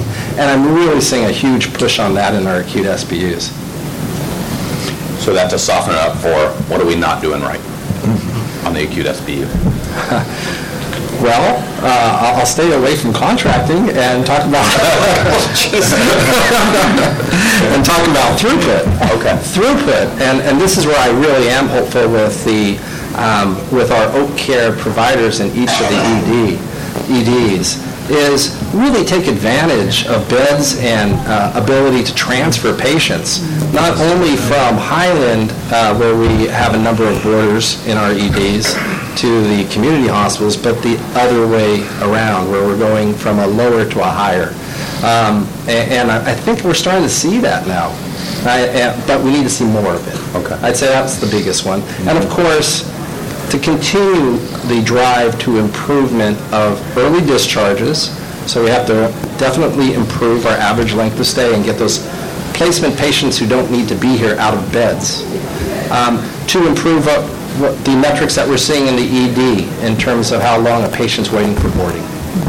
I'll stop there. I think, I think that's good comments. Trustees or, or anyone, Luis, and, uh, uh, Dr. Magalong? Hi, John. I have a question with regards to the um, PI initiative for readmission rate. When do you expect um, this to be um, initiated at the other two communi- community hospitals? What's the timeline? You know, for timelines, I I defer to Sheila. She's still in the, in the room. Yeah.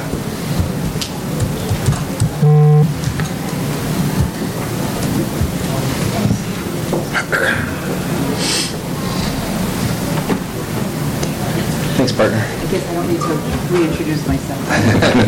Um, Okay, so Dr. Magalong, for Alameda, we actually have your action plan, and we have started some of the initiatives.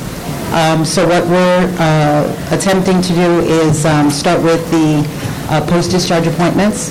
Um, That will be uh, in place, and we will continue to refer patients to the uh, community paramedic program, and we have staff to assure that that um, will continue to uh, work. And of course, we have an incredible initiative around the LACE assessment, so incorporating the high-risk patients um, in the daily rounding with, with the hospitalists, so we can identify high-risk patients prior to discharge to avoid readmission. This is uh, started now, or is it? Yes, that is correct. So Carol, who is your manager there, is uh, moving forward with, with the initiatives. Is this a surprise to you, Dr. Magalong? Did you know about this? Uh, no, I don't know anything about this. Okay. Okay. So opportunity for communication. Sounds like a great plan. Opportunity, Yes. opportunity to work together for communication.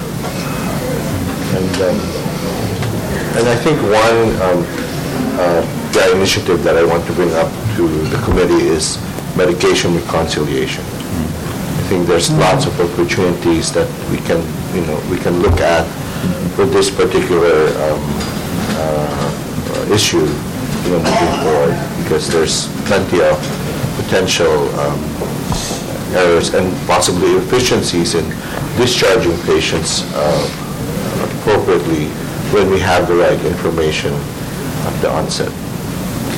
Thank you. A good, bad project. Okay.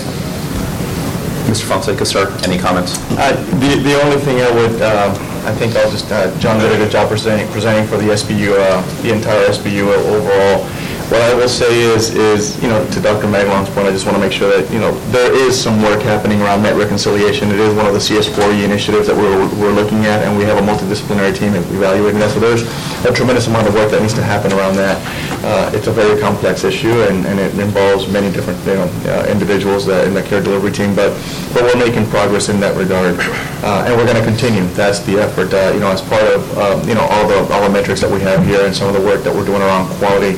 Um, Our CS4E initiatives are starting to materialize. We're going to start seeing some of these go live in the next several weeks at all sites, Um, you know, focusing on stroke, focusing on sepsis, focusing on, on um, order sets, uh, Met Recon. So, so there's a lot of these things that are happening, and, and that's, you know, again, that's, goes to the light of really creating that standard work across all of our sites and ensuring that we're, we're following evidence-based practices across all of our facilities, and that's really important. And so, so that's something that we're, we're, we're getting better at, and, and uh, has been some heavy lifting, but, you know, certainly we've, we've gotten there, and we're going to continue to fine-tune that process. I also want to just make a comment that, uh, you know, across the system, we've done a, a really good job. There's been a renewed focus on patient falls.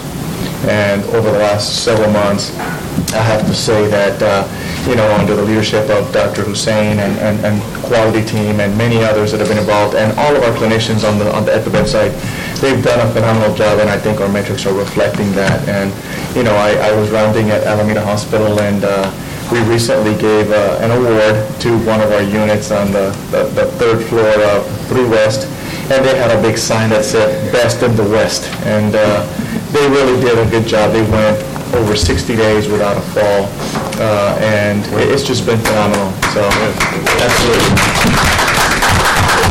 Same thing at, same thing at San Leandro, uh, you know, the, the facility there also went uh, several months without a fall, and we've seen a significant reduction in our post-acute world. So again, that renewed focus and the work that's happening around falls is, is phenomenal. And so we're doing really well in, in that, in creating that standard work, having those practices across all of our sites. And that's what I think is what we need to continue to do. So what can we do better is really, uh, you know, standardize those practices, make sure that we're, you know, looking at, you know, those, learning from those experiences across all of our different sites and continuing to push forward. Because at the end of the day, that's what, that's what we're all here for. And it's, it's, it's, you know, providing high-quality care uh, to all of our, all of our patients, and, and we take a great deal of pride in that, so. Anyway, so good work happening, a lot more work to be done. Absolutely. But again, all this aligns with our day-to-day activities and also positions us and prepares us for the work that needs to happen as we look at uh, launching our new EHR. Luis, can you make any comments on strains on the leadership team being a team member down? Um, you know, it, it's, uh, I, you know, I- I'm not going to say it's been a strain. Uh, you know, the, the fact that, uh, you know, James Jackson uh, certainly moved on. Uh, as I've met with all of the staff, I've, I've been spending quite a bit of time at uh, both Alameda and San Leandro, uh, which I truly enjoy. Um, you know, I, I keep telling the staff, it's, it's, you know, the fact that I wasn't here regularly didn't mean that I wasn't connected or knew what was happening.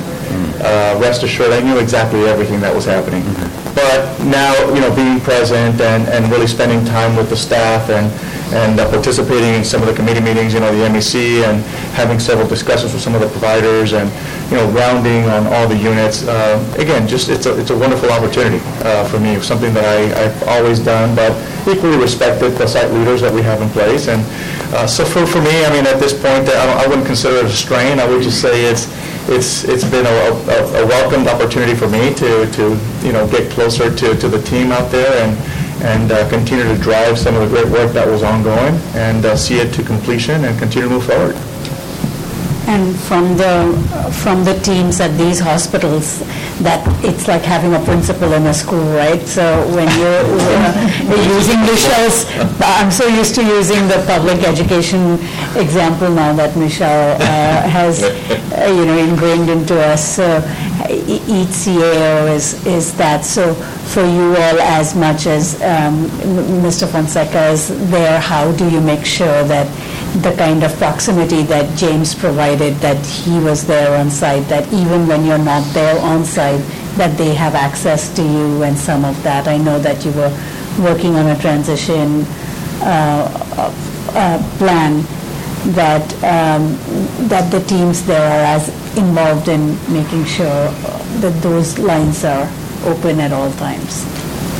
Certainly, they're, eh, and they're certainly open. I know that I've had, you know, several discussions, and they, the, the- the communication lines are open, uh, you know, I'm accessible, uh, you know, at all times, and, and uh, they'll continue to be that way.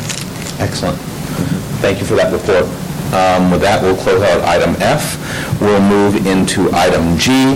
We're going to revisit the policy approval process and the peer review uh, redesign update. Uh, Dr. J is, uh, yes, uh, trustees, slide 40, uh, sorry, uh, page 47, 49 in your book. Or or it'll be on the screen as well. Yes. Uh, Rana, you're going to help me with the pointer? If you want me to, I can. Or I can give you the pointer. Okay. Whatever makes you happy. Both way, I'll be happy.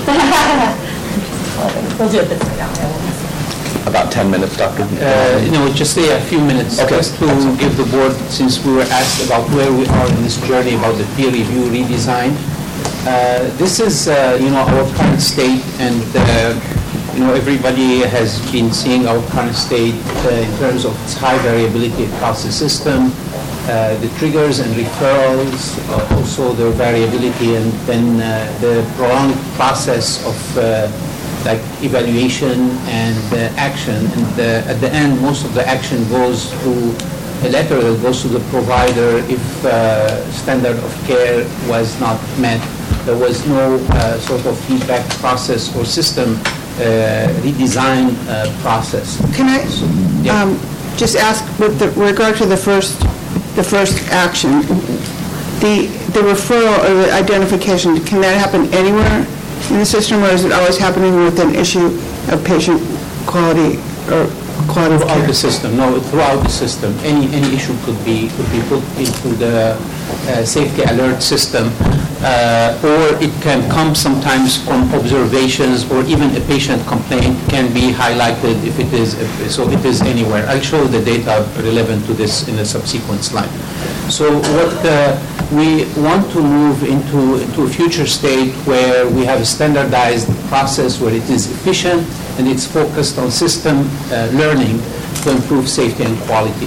So we want to redesign uh, the way these triggers are going and We want to make the review process more effective and engaging of the front line. And we want to have a continuous system learning and a continuous system improvement.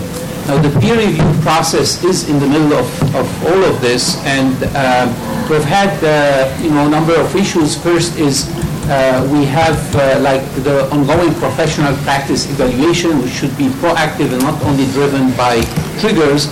And we have been cited multiple times by, uh, by the Joint Commission, but in their last uh, visit here, they really applauded the process that we have implemented here at Highland, and we are rolling it over to San Leandro and, uh, and, uh, and Alameda Hospital, where we give the cases for review for the physician leadership, and this is not triggered uh, by, by events. This is an ongoing performance evaluation process.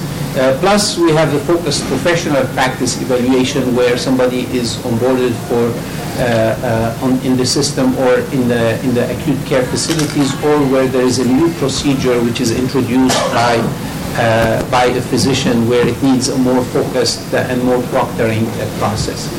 So um, looking at the peer review process standardization vision, we will have uh, triggers and referral, then we have case identification, there will be an evaluation, and then we want to look at it from a multidisciplinary approach with the system, drive system improvement and, and, and, and, and learning, and have a feedback process to really streamline uh, or eliminate the triggers of no value added and make the triggers of, of uh, value added uh, more, more, more focused on. Now, this is looking at calendar year 2017, and we are looking here at the triggers and referral. We had 1149 uh, cases uh, that were reviewed by the quality and safety team, and we found that the majority, about 76%, were appropriate care where it was given. Uh, we had system issues in about 7% of, of them, and we had uh, substandard care, about 13%. There was few egregious uh, events that were reported in this. Now, if you look at the, at the triggers that comes through the safety alert, there were 687. These are the ones that are entered into the MIDAS system, and uh, 444 safety alert were peer, were peer reviewed. Those safety alert come from, uh, directly from the providers or the nurses or the frontline, and they are addressed by the unit team uh, uh, leader, and they are also uh, classified and reviewed by the, by the quality and, and, and, and safety team. So uh, the, the standardization process, this is what will happen. The triggers, uh, uh, the QRC will prioritize those triggers and will look at what serious events are and what the safety alerts are.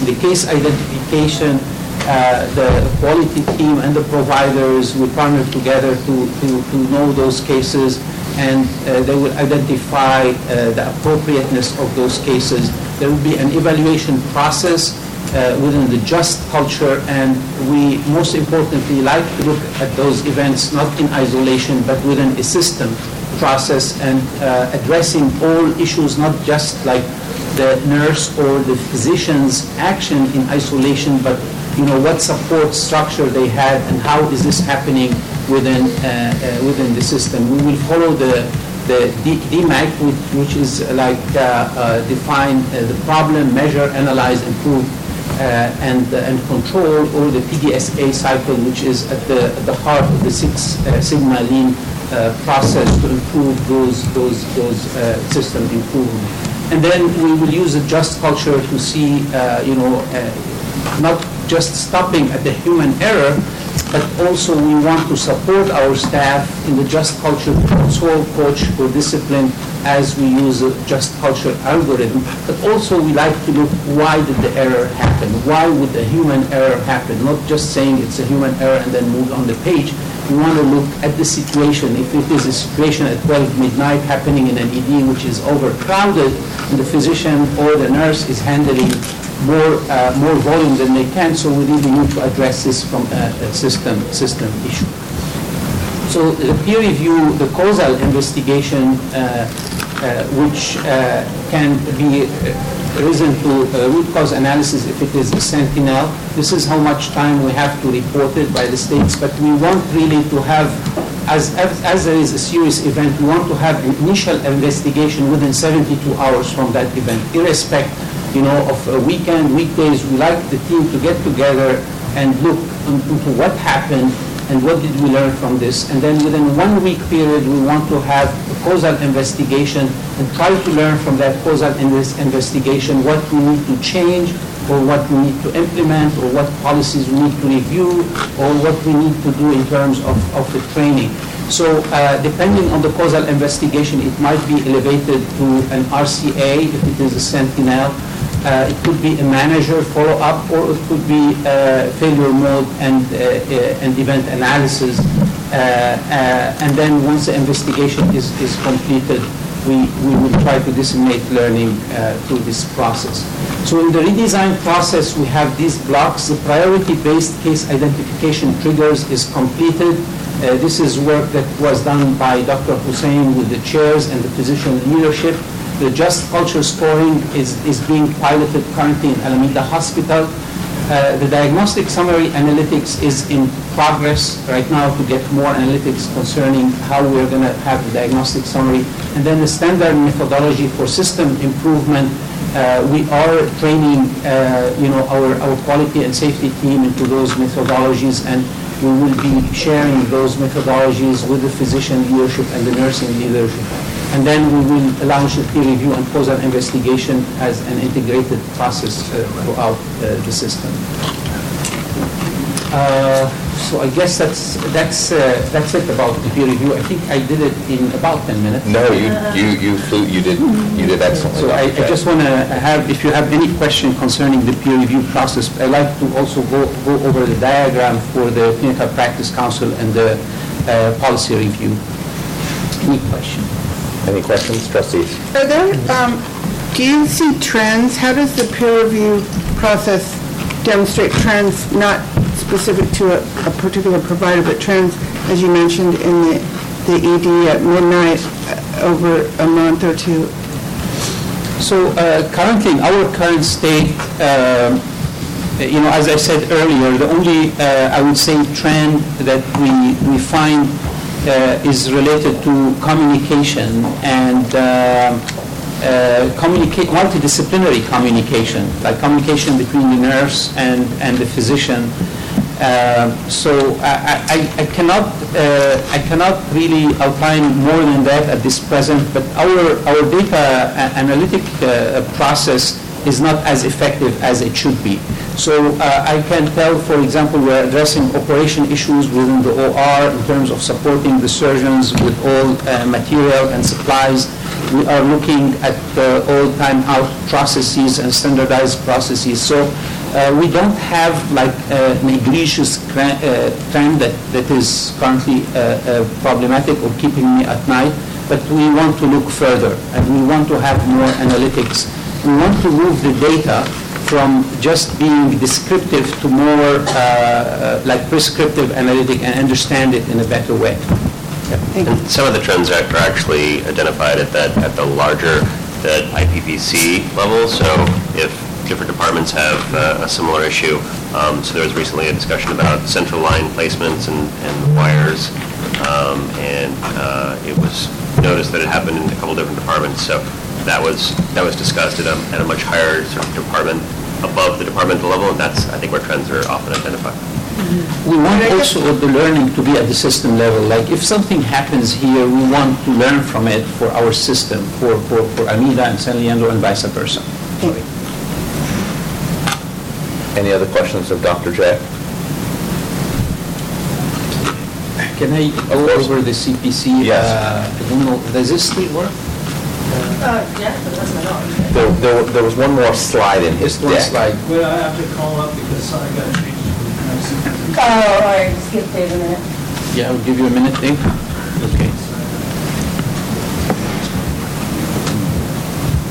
Dr. Hussein is on his way back from Washington. He was meeting with the CMS uh, president uh, and uh, with the American College of Physicians, basically to, uh, to represent the safety net hospital uh, or hospitals uh, throughout the nation. But basically what we are trying to do is to let the CMS understand that the social determinant of health require different kind of resources and also when we are benchmarked in quality that we need to have metrics to improve the social determinant of, of health. So our readmissions is different than Kaiser's readmissions or Sutter or so these these are things that really uh, Tanvir has been uh, you know representing us in those, in those meetings. Here it is, this one.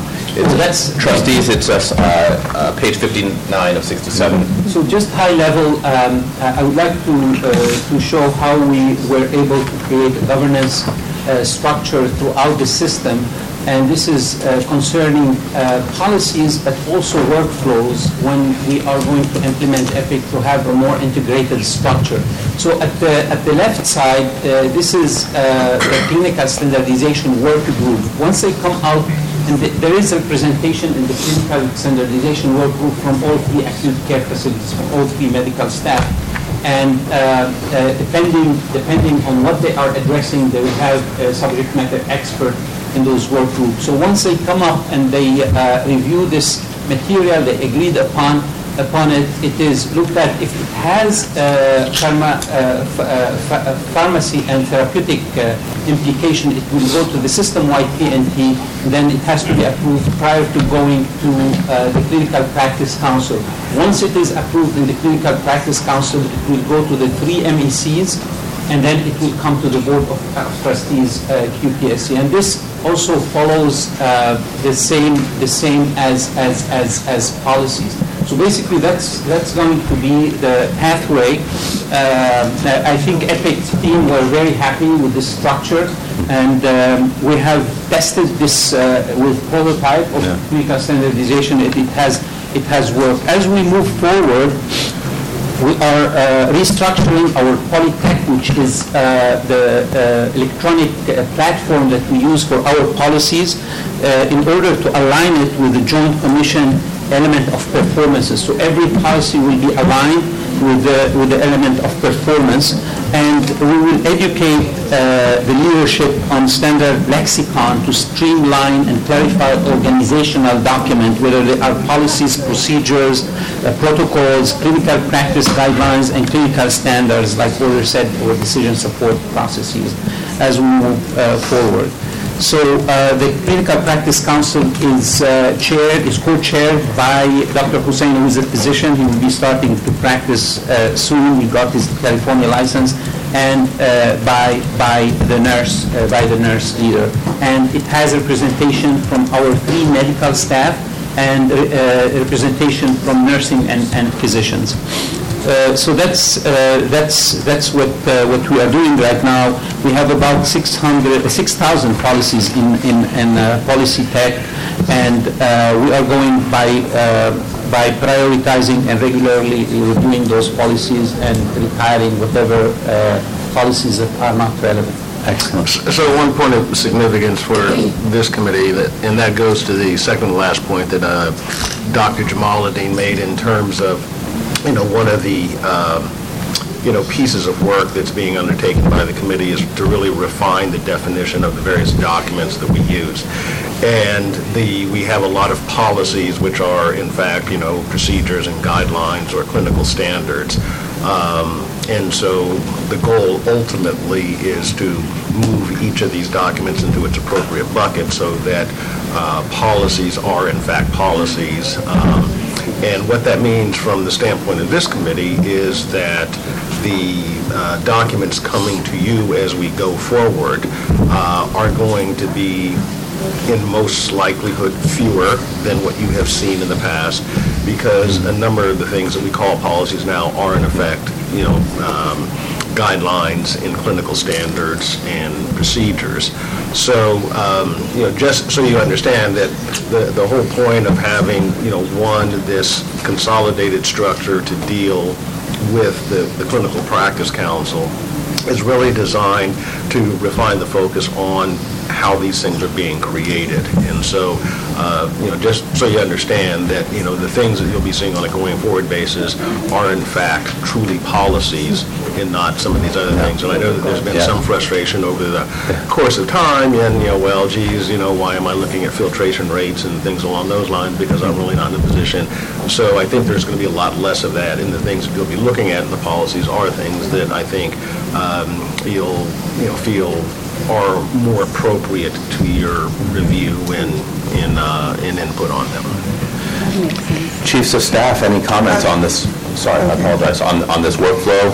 Did you feel like your input was uh, uh, uh, taken on the development of this? Yes, uh, still a work in progress. Uh, I think uh, we are supposed to have uh, another retreat to uh, finalize things. And uh, it is, uh, it is, uh, was, it is hard to, uh, is we have, right now we uh, all conceptualize uh, on the uh, flow, uh, the flow sheet and uh, graph so forth. Uh, It's quite another thing to put it in actual practice, so I would really, uh, I think we need to put it into actual practice and then, uh, then that- that'll be, you know, approved. Okay. Dr. Hearn, Dr. Magalong, any comments on this flow sheet? I think the, this flow sheet and the development of the CPC has been actively discussed with engagement from the medical staff at Alameda. And The concerns that we've had in this development have been, are is currently reflected on, on the flow sheet uh, that we have right now. Yeah. Dr. Hearn? I think it's, um, I, I agree, I think a lot of work has gone into it, um, from the, from the the Highland, the, from the non-San Leandro Hospital, non-Alameda Hospital folks, I think it has been tremendously helpful. Um, because a lot of the policies that we normally would, we would discuss in MEC are sort of discussed and approved in the CPC beforehand, so that's actually been a tremendous time saver for our MEC. That being said, it is a tremendous time involvement for those people who are on the CPC. Um, And I think it's actually been, it's tremendously challenging for, especially our community hospital partners, for those groups to meet, just because it- it is a a significant, significant time commitment, whereas in this setting, some of that administrative time is already accounted for. Yeah. Trustee Sharma? Uh, Just a question, are you using uh, some sort of standard uh, clinical pathways in order to create these? And which ones are you using? Yes, uh, the, uh, what we call the, the physician order uh, management or computer physician order management, uh, there are standard pathways that are, there is a library of them by Epic, and they are going to be shared with all the physician uh, subject matter experts and leaders and, and discussed, uh, discussed accordingly. Now, in terms of uh, um, like policy, uh, like revision schedule and pathways, we will have a chart of accountability and we'll have a dashboard once we finish clearing up all of this. So we'll, uh, we'll identify clear ownerships and it is passed on if the owner has left, there will be somebody who's in that position who reviews this and push this through this system. Okay. And you have about 6,000 you, you think that you're going to have to get through? Yeah. And how does that fit on the, t- the Epic timeline? Do you think you're going to, I mean.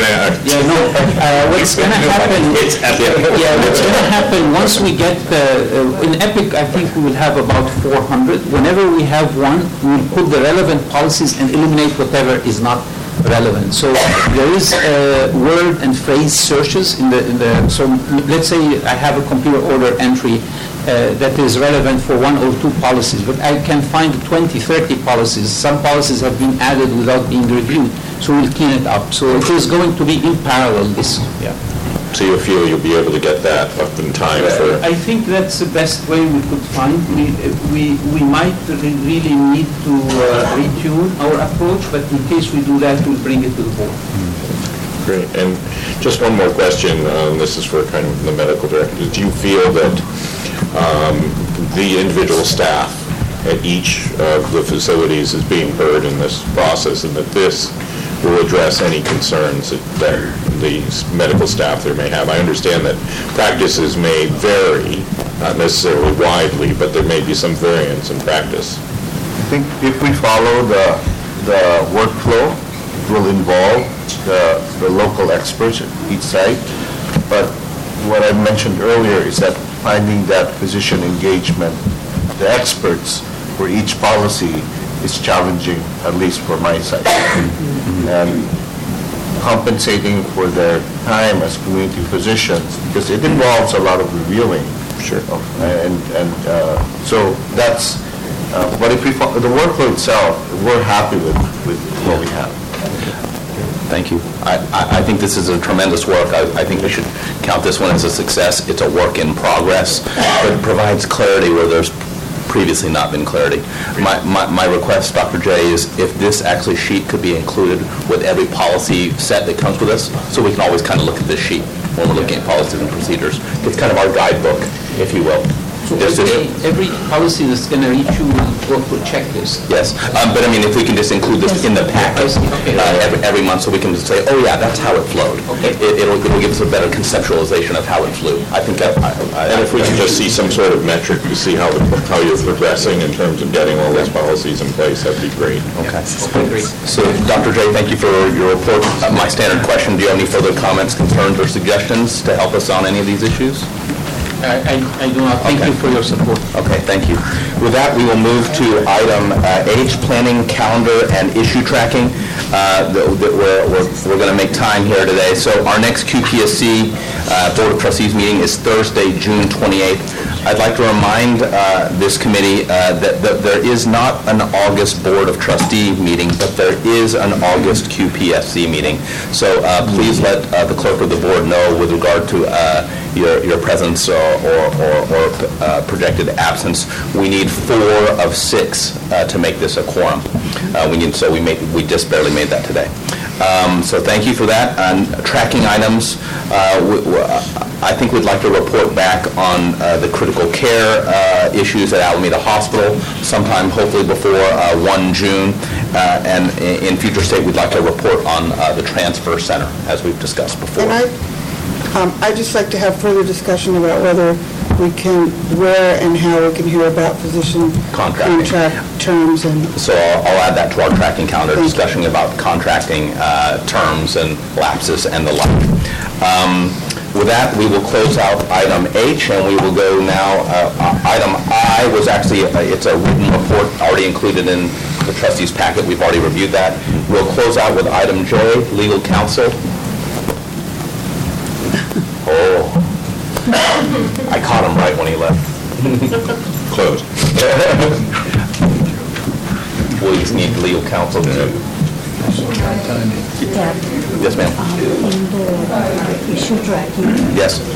we do the pulmonary thing that, you know, how the working is, you know, w- resolution of that. and Say the- say that one more time in the microphone. The, the acute care pulmonary at Alameda Alameda. Hospital, just a, uh, um, a status update on Yeah, that. oh, yes, absolutely. Uh, Counsel? Yes. Item, item J, legal counsel's report on action taken in closed session. Okay, yes, the committee did meet in closed session, and they considered the uh, credentialing reports for each of the medical staffs and approved approve credentials and privileges for fully qualified practitioners recommended by the various medical staffs, and they also received a report on the status of uh, ongoing accreditation issues, but took no other action. Thank you, counsel. So with that, you get the gift of 20 seconds on time. Thank you, that closes the session. Jared and Trina.